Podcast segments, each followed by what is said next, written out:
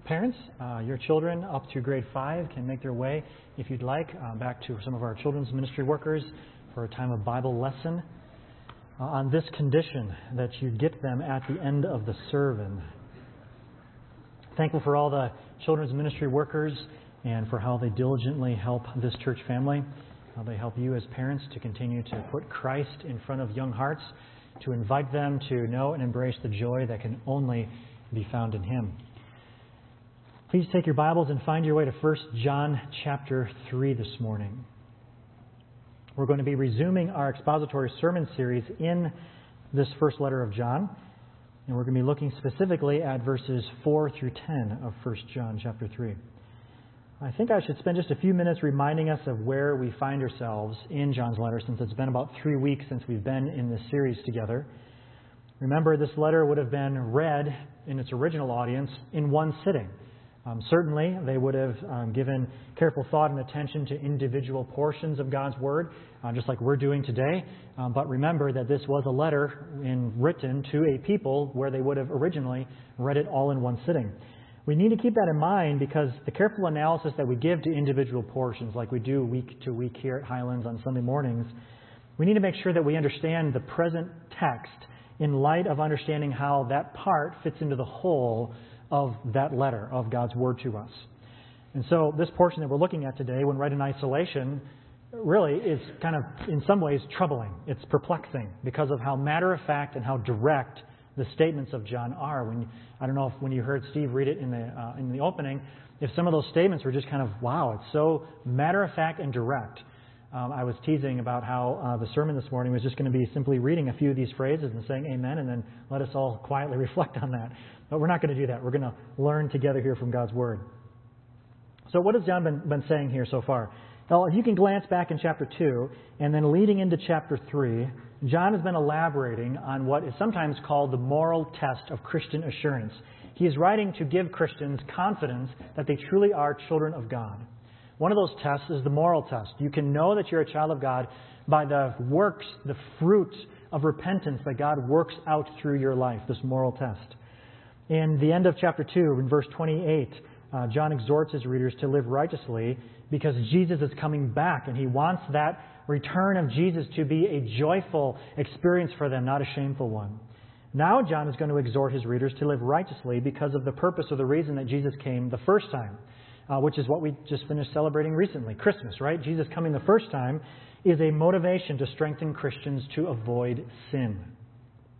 That topic of a Christian's relationship to sin is really what takes center stage in this section of Scripture in verses four through ten. In fact, look, just start glancing through uh, verses four through ten and start noticing how often he is mentioning the word sin or sinning. I think you'll find it at least ten times in just that short span of verses. So whatever John is saying here in this text, we know that it has something to do with a Christian's relationship to sin. John has been writing this letter Uh, not because he just had some empty time on his hands, but he's writing this letter, I think, in part to combat some specific false teachings that had been troubling this group of Christians. It seems that one of those false teachings that he's writing to combat was the idea that Christians are sinless. Now that they are children of God, now they are sin-free, they are sinless. And John flatly denies that false teaching with statements like you find in chapter one, verse eight, when he says, "If we say we have no sin, we deceive ourselves and the truth is not in us." Uh, whatever somebody might have been saying, hey, we're Christians, sin doesn't have any effect on us anymore, we're sinless. John writes to flatly dis- um, to debunk that notion. Another false teaching that was probably going around that John is writing to combat was the idea that it doesn't matter how a Christian lives anymore. Because now they're a child of God, how a Christian lives or what a Christian does doesn't matter anymore. Sin is not an issue anymore because we've been saved from sin. So live as you please. Well, John flatly denies that heresy in our text this morning, chapter three, verse eight, when he says, "Whoever makes a practice of sin, of sinning, is of the devil." I mentioned both of those examples. This error of thinking that you're sinless and the error that, of thinking that sin doesn't matter. I'm mentioning both of those because we need to try to seek a balance of understanding what John is saying when both of those statements are in the same letter. And it's been observed, really, that every doctrine of Scripture is going to lead you to a knife edge of precision where one step of emphasis, one side or the other, is going to lead you into, into error.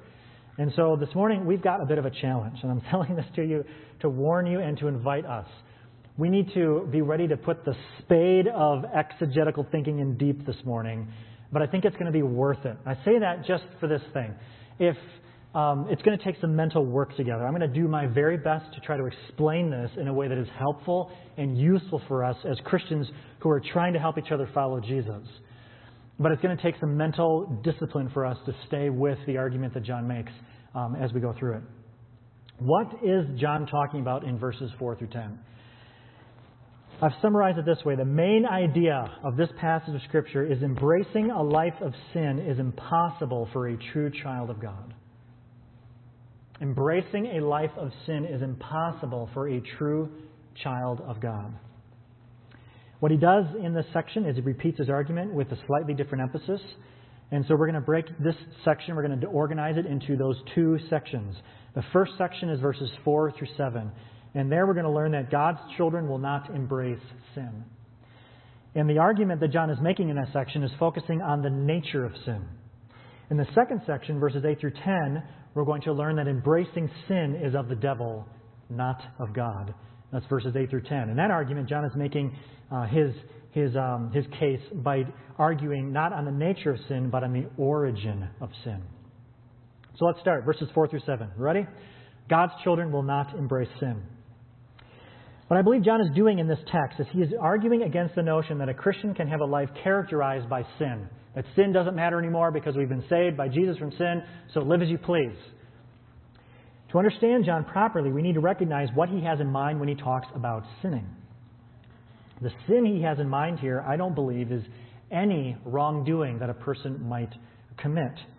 And that distinction, I think, is going to be crucial for us to have a right understanding of this passage. So I'm going to spend most of our time this morning on this first point, trying to argue what I believe John is arguing based upon the context of this letter. Uh, so don't get nervous if uh, you feel like, boy, we're spending a lot of time on, on point one. That's deliberate. In verse four, look at verse four. Everyone who makes a practice of sinning also practices lawlessness. Sin is lawlessness. John says to give oneself over to a life of sin is to embrace something called lawlessness. Sin equals lawlessness. Uh, sometimes in uh, doctrines classes, they'll have you just remember that. What is sin? Sin is lawlessness, and you have to kind of mention that verse. But this specific word that John uses, that Greek term, lawless, that's translated in the English Standard Version as lawlessness, is a very specific Greek term, and it's only he only uses it once in all of his inscripturated writings. So as a pastor, when we study God's Word, we see a word that's a little troublesome. You think, well, how else does this author use this word? You can't find that because it's not there. It's used one time. That means we have to look at other places that that word is used in the Scriptures. That specific word that is translated lawlessness has it has more to do than just breaking a law of God. It certainly isn't any less than that, but it has more than that. The idea is captured in the Greek translation of the Old Testament, okay, uh, which was called it's called the Septuagint. When in Leviticus chapter twenty-three, when God is describing people who spurned His rules and their soul abhorred His statutes, those strong terms are, is the term that John uses here in chapter three, verse four. Another passage that describes this idea of practicing sin, sin is law, sinning is lawlessness, is a passage you probably some of you are familiar with in Matthew chapter seven. In verse twenty-one, Jesus says this, "Not everyone who says to me, 'Lord, Lord,' will enter the kingdom of heaven, but the one who does the will of my Father who is in heaven. On that day, many will say to me, 'Lord, Lord, did we not prophesy in your name and cast out demons in your name and do many mighty works in your name?' Hear these words. And then I, Jesus, will declare to them, 'I never knew you. Depart from me, you workers of,'" here it is, "lawlessness." That's the same term that John uses in, in John chapter three, First John three. It's interesting, right? That Jesus is going to respond to some people who said they did all sorts of spiritual actions in His name, and He's going to call those actions as actions of lawlessness. How can it be that casting out demons in Jesus' name is lawlessness? So what happens, what I think what John is doing here is he is driving to the heart behind the action. One Bible scholar put it this way: that word lawless always refers to those who have resolutely turned away from God to the point that they can no longer be regarded as His people, but are in fact His enemies. It's possible to do so-called good acts for self-righteous or even devilish purposes. And so I believe what John is doing here is he's combating the argument that sin doesn't matter in a Christian's life. He's saying if you give yourself to a life of sin, if you're embracing sin, what you are doing is you are participating in something that is beyond just breaking God's law. You are pursuing and you are ex- you're expressing a spirit of anomia, of lawlessness, of abhorring and defying God. This inner disposition of defiance toward God that reveals, at least in part, how a person relates to sin. When you defy God, you're embracing sin. Later in the same letter, John is going to talk about different kinds of sin. Page over or swipe a few screens over to chapter five of John's letter and look at verse sixteen. He says, if anyone sees his brother committing a sin, not leading to death, and actually the word ah uh, is not in the original text. If anyone sees his brother committing sin, not leading to death, he shall ask, and God will give him life. To those who commit sins that do not lead to death, there is a sin that leads to death. I do not say that one should pray for that. Okay, now I know that the danger of reading a passage like that is now all of your minds are running down questions about what is John saying there.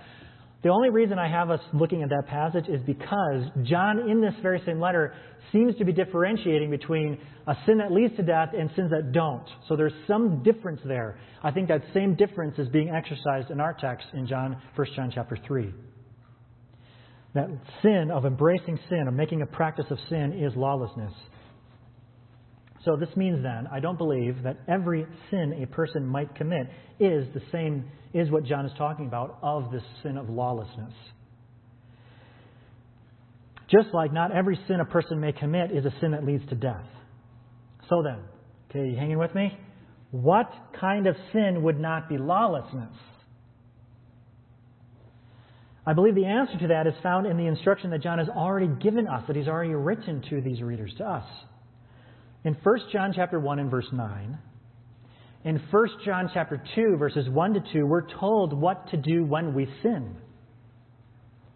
He says this, if we confess, in John one verse nine, if we confess our sins, he is faithful and just to forgive us our sins and to cleanse us from all unrighteousness. That is an if-then statement.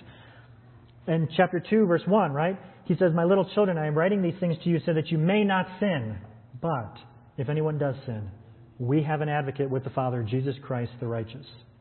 Christians are people who embrace Jesus as their, as their advocate against sin. Christians are not people who embrace sin. To embrace sin, to make it your practice of sinning, is what? Is lawlessness. There's something deeper going on there than just the wrong action. It reveals a heart of inner defiance, a disposition of inner defiance against God and His rule. So therefore, I believe lawlessness refers, refers to the sin of someone who lives in defiance toward God and will not confess their sin. What is the sin that leads to death? The sin that you refuse to confess. When a sinner refuses to repent and confess their sin to God, that sin will lead to their destruction. The Scriptures make that clear. And so John is pointing out, he's combating, I think, this false teaching, this notion that Christians, you can live however you want. Embrace sin. It doesn't matter. You've been delivered. And John is writing, no, no, no, because if you embrace sin, if you are pursuing a life that is characterized by sin, you are entering into something that is dreadful. It is something called lawlessness, and it reveals an inner disposition, a defiance toward God that is incongruous. It's incompatible with who you are as a child of God. That's what I believe John's argument is here.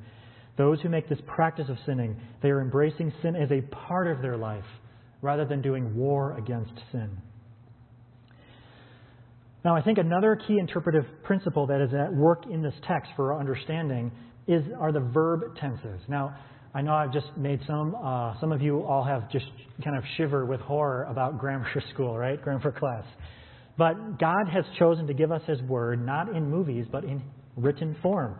And so it's good for us to be aware of how some of that works. And you all are grammar experts because you talk all the time. And you do it, ordinarily, you do it well. You know when you want to talk about something that is happening now and something that happened later, or, or previously. Sorry, I'm using the wrong words. Oh, I'm trying to talk about words. Um, verb tenses, that's what you're using. Past tense, present tense, those things matter. John is using a specific tense when he writes these words. That's why the E S V translates it this way. Everyone who makes a practice of sinning. The word practice is not actually there in the text. That's the translators trying to convey the sense of ongoing, continuing action that is present in this text. And that's what he uses throughout of it. So some scholars, not all of them, but some scholars believe that John is describing here somebody who has this life that is habitually characterized by embracing sin. And the word habitual is the one that's often used there. That's why I believe that what you have going on here is John is talking about not, not a sin, and there's confession and repentance, and you return to God, clinging to what Christ has given you as his advocate. There's something else going on here. It's, he is describing, he's combating this notion that somebody can be calling themselves a child of God who embraces sin in such a way that demonstrates defiance towards God's rule and reign, a disregard of his authority and his word. He's talking about somebody who has that as their habit. Now, you say, why does any of this matter? I mean, we just kind of been doing some hard thinking through some technical kind of arguments that John is making. Why does this matter? It matters because we as God's people need to know how God's Word works in this way. How can we reconcile the statements that I read previously about how John is saying, if you think you're sinless, you're a liar. And then a few chapters later, he says, listen, if you make a practice of sinning, you're of the devil. So try it out, right? If If you can't claim that you're sinless, I mean, think about it, right? Have you sinned last week? You don't have to raise your hand. Have you sinned the week before that? Have you sinned the week before that? Okay, now you've just, in your mind, admitted to having three consecutive weeks, I can keep counting, of sinning. How many weeks of consecutive sinning does it take for you to be a habit? You see where, you were, where the logic could run you to? So you kind of wrestle with how would, how would John's readers have understood this? I believe the answer is understanding the error he is combating and the spirit that goes beneath the actions of sin, which is that lawlessness, which is why I think he is saying, listen, if you're embracing sin, if you're pursuing it as your habit of life, then you are participating in something called lawlessness. That is this open defiance and disregard to God's rule and reign in your life.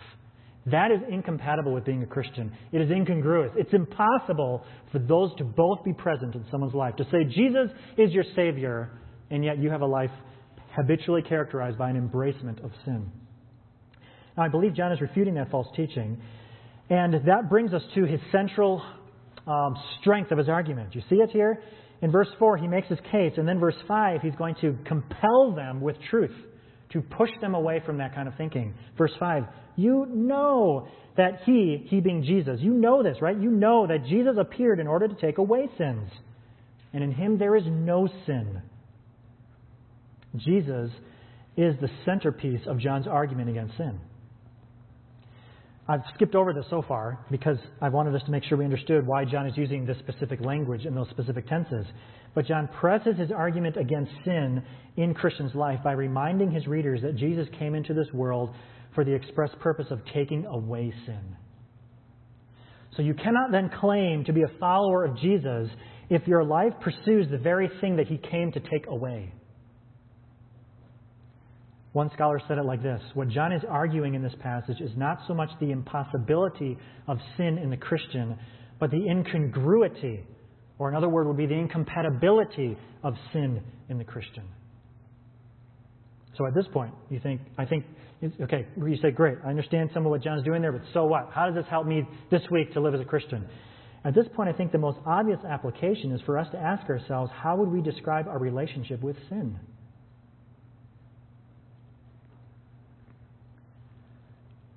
We will not hear that on the radio. Well, I guess some radio. But generally, the message of our age is not going to be asking us to, hey, do a self-check, a self-assessment on your perspective as Christians on sin. Our world is tirelessly inviting us to pursue sin.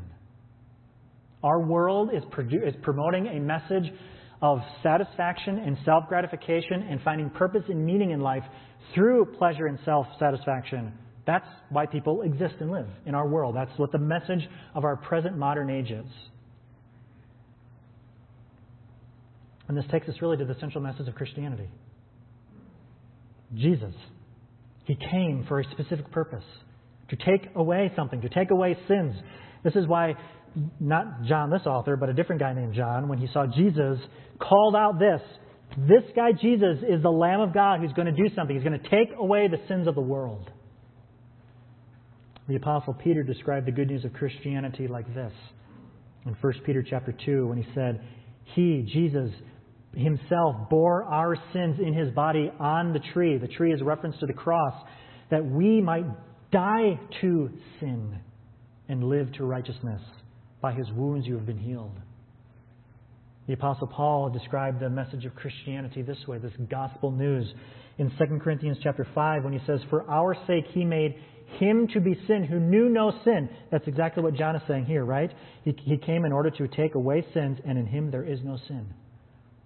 Paul, he, For our sake He made Him to be sin who knew no sin, so that in Him we might become the righteousness of God.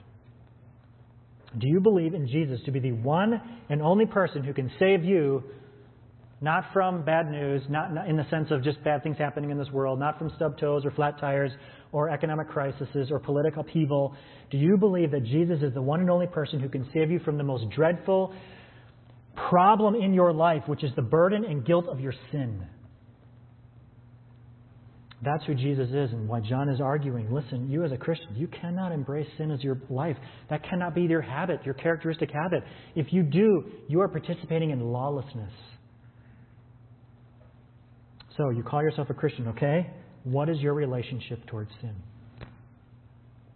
Perhaps God would use this passage, right? So matter of fact, to reawaken some of us who call ourselves Christian to the seriousness of sin and shake off spiritual apathy so that we would begin doing war against it again. Or perhaps God would use this passage to reveal to some that under that are living under this facade of religion, right? Lord, Lord, haven't we done all these wonderful things in your name? But in your own heart, you know that there's this inner disposition of defiance against God and His rule and reign. You might say, well, why are we spending all this time talking about it? Look at verse seven.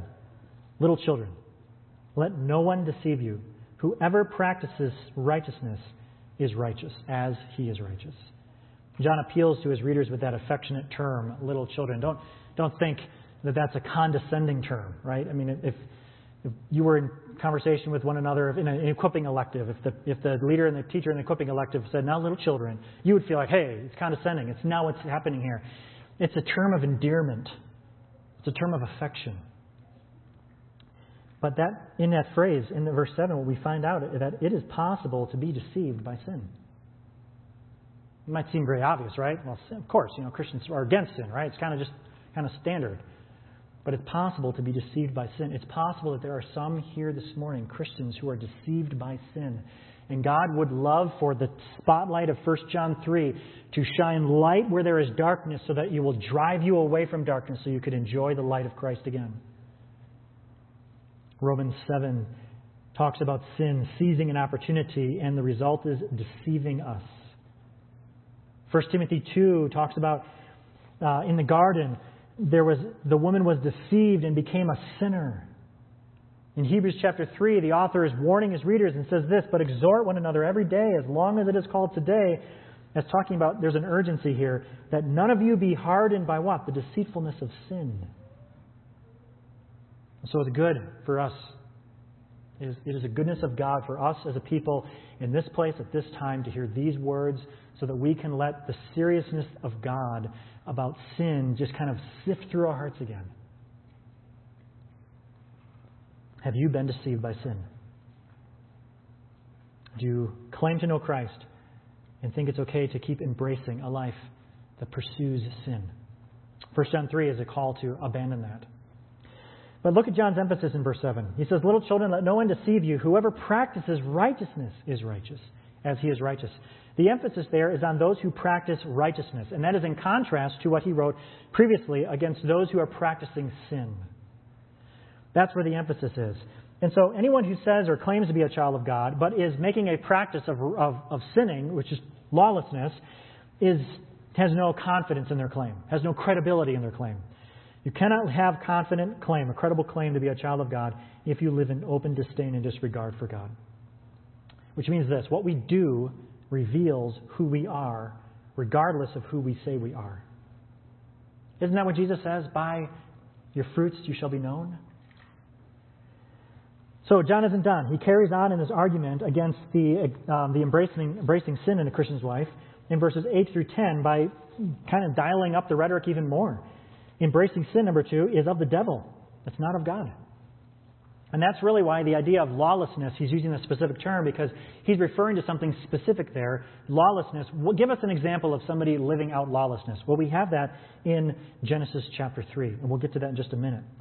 Look at verse eight. Whoever makes a practice of sinning is of the devil.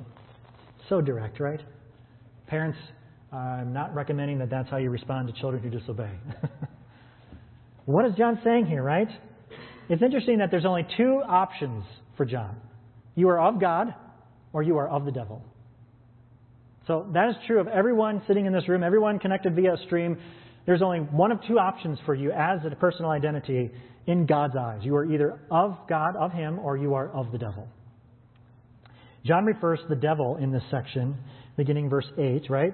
He says, verse eight, for, for the devil has been sinning from the beginning. He makes a reference to the devil as sinning from the beginning. I think that's a reference back to what's recorded for us in Genesis chapter three. If you remember that, if you're not familiar with it, that's the record of Adam and Eve in the Garden of Eden enjoying unhindered fellowship with God. And the devil uh, tempts Adam and Eve, tempts Eve to sin. He's in the form of a serpent. And the devil encourages Eve to sin against God by saying it would make her like God. I bring that up because we might think, okay, false teachers in John's day, right, might have been saying, listen, you can sin as you can live and sin as you'd like, no matter, it doesn't matter, sin doesn't matter. You, you've got, you're kind of like God now, sin doesn't matter. Sounds familiar to what the devil is saying in Genesis chapter three. Eve, along with Adam, grasped at that twisted idea of becoming like God through rejecting and defying God. And they did. And all of us have done the same. Jesus came to take away our sin. Look at verse ten, where John runs his, his, his argument again. He makes his argument against sin in the Christian's life, and he drives it right back to Jesus again in verse ten. By this it is evident, I don't have the right reference, um, Jesus came to destroy the works of the devil. Sorry, go back to verse eight, the end of verse eight. The reason the Son of God appeared was to destroy the works of the devil. What are the works of the devil? I think they're recorded for us there in Genesis. It's those sinful actions that flow from a heart that is what? Defiant against God. Open disregard and defiance. Open hostility in their heart. It can be shrouded by religious, uh, religious, you know, trappings. Matthew chapter fifteen says this, for out of the heart come evil thoughts, murder, adultery, sexual immorality, theft, false witness, and slander. And I believe that's where John is pressing his argument. Jesus came not to just make, not just to make people good behaving people. Jesus came to release you from the thing that plagues you most. It's the spirit of lawlessness that bends your heart in on itself away from God to defy Him with this twisted grasp by trying to be like God by defying God and living under self-rule. And John is saying, no, Jesus came to destroy that kind of work. That's devilish work. Jesus came to destroy that work. He's liberated you from that kind of bondage. He has come to take away your sin. So I, I hope we understand, right, that we're convinced that Christians cannot treat sin lightly. We cannot have a kind of a cavalier attitude towards it or, ah, it doesn't really matter. Because if we let that kind of drift into us, it'll build into us and lead us into deceit and harden our hearts. And we could fall into lawlessness. So this means then that those... Um, I'm sorry, look at verse nine. Uh, because if you have been feeling kind of overwhelmed with the burden, with the challenge of doing war against sin, of fighting against sin, of even in your own heart as you've been assessing your relationship towards sin, of having that sense of just internal conviction and grief over, yeah, it's like a never-ending fight and sin keeps showing up in my life all over the place. And if that's where your heart feels at this moment, then verse nine will be... Will, will be winged to let you fly. Wind to let you fly. Look at verse nine. No one born of God makes a practice of sinning. Don't you love how matter-of-fact that is? Why? He gives us a reason. You see it? For because God's seed abides in him, and he cannot keep on sinning. Why? Because he has been born of God. These words should give all of us hope. This means that those who have received new life in God through Jesus Christ are indwelled by God's Spirit, and as a result, will respond to sin differently. There is the seed of God that is in all of His children that has transformed them into a new creation. The Apostle Paul describes this process this way in Second Corinthians chapter five. If anyone is in Christ, he is a new creation. The old has passed away. Behold, the new has come. Peter describes what John is talking about this way in Second Peter chapter one, verse four. He says that we've been granted what has been granted to us, His precious and very great promises. For what purpose? What result? So that through them you may become partakers of the divine nature, having escaped the corruption that is in the world because of sinful desire. All of these New Testament writers keep ringing this bell that if you are a child of God, God's seed is in you. And there is something powerful at work in you against sin, because Jesus came to take away sin. He came to destroy the works of the devil, and He is in you. And that same power of destroying the works of the devil is at work in every child of God. That should fill every Christian here with hope. If there was despair before about your war against sin, now you're going to have hope. But I want to point out to you where your hope is anchored. It is not in your strategies, and there's help in, in strategies against sin. It is not in your resolve, although it's going to take some form of resolve, but the, the Scriptures point a Christian's hope of fighting against sin in Jesus. That's who God has given us that destroys the works of the devil. Whatever destruction of the works of the devil that will be accomplished in your life in twenty twenty-one will not be because of your hard work alone. It'll be because of the hard work that you do, because God's seed is in you. You've been born of Him. So I want to encourage every Christian hearing these words to do war against sin because of who you are, a child of God. It's incompatible. It's incongruous for you to embrace sin. So dust off your, your blade, so to speak, and go to war against sin. Why? With hope in Jesus. His seed is in you. You've been born of Him. You have been made in God's image to do war against sin. John says it like this later in this very same book. Uh, look at chapter four, verse four. Little children, there again, these endearing words. He really wants them to hear His heart. You are from God and have overcome them, for He who is in you is greater than he who is in the world. That's one of those Christian verses that kind of is just thrown around like, you know, like magnets on a refrigerator or a bumper sticker. You know, it's just kind of put on haphazardly here and there. Friends, would you let that these promises just burrow into your heart? This, that, that promise of chapter four, verse four is connected to what he wrote back here in chapter three. God's seed is in you. There's something powerful there. So your hope then should be in the power of Christ at work in you. So John, John's aim here goes beyond giving us a general warning or a threat about sin. The aim of this passage is to encourage and strengthen us to remember who we are and to give ourselves to practicing righteousness. This is why the Apostle Paul writes about it this way in Romans chapter six. He says this. It's, he's making the same argument that John is. Do not present your members to sin as instruments of unrighteousness. John would say this, don't practice sinning. But present yourselves to God as those who have been what? Brought from death to life. You've been born of God. Those are John's terms. And your members to God as instruments for righteousness. So please hear this, right? On a Sunday morning in a church service where you're hearing some pastor preach against sin, right? Practicing righteousness for a Christian is not an obligation that God's people must fulfill. Practicing righteousness is a gift from God we get to enjoy. That's the sentiment of the Scriptures. But here's the problem. I, I start to forget that. Because the world is teaching me a different message. And I'm hearing it. I have an internal traitor in me that still has this bent towards sin that wars against the good that God is doing in me. And so it's good, it's necessary for us as God's people to gather together to hear words of life that God has given us from the Scriptures. So in verse ten, John summarizes his teaching by putting um, really everyone in one or two categories, children of God or children of the devil. And he gives us, if there's any confusion about which you are, but what practicing righteousness looks like, He gives us an example of practicing righteousness in verse ten when he describes practicing righteousness is loving other Christians, loving God's people. Now, I need to say this finally in closing. Please be careful not to think that doing righteous acts makes you a Christian. If you sit through a, a, a looking at a text like this and you come out thinking, man, I just I got to really practice righteousness this week, so I'm a Christian, then you've missed, you've missed what John has been saying here, and I have, I have failed you. You are, you cannot behave yourself into being a child of God. And that's good, because that would mean that we're Christians based on our doing. We are Christians as a result of God's transforming power of saving grace that is received by faith in Jesus. And then as a result of that, He works out of us this great salvation. Paul wrote about it this way in Ephesians chapter two, for we are His workmanship, not our own. We're not working our way into Christianity. We are made Christians by His power.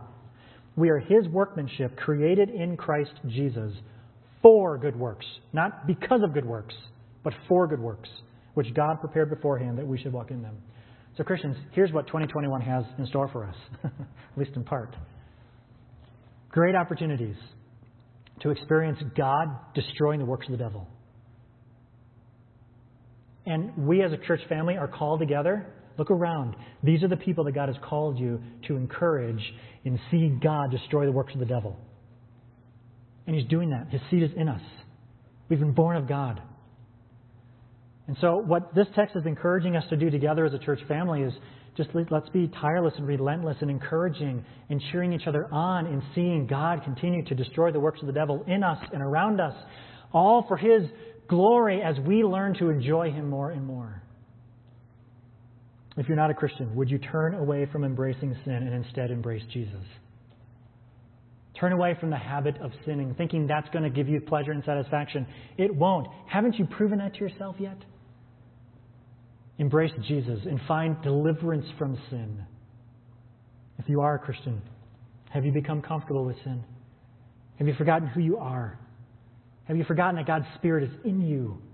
Have you forgotten that Jesus came to take away your sin and to destroy the works of the devil?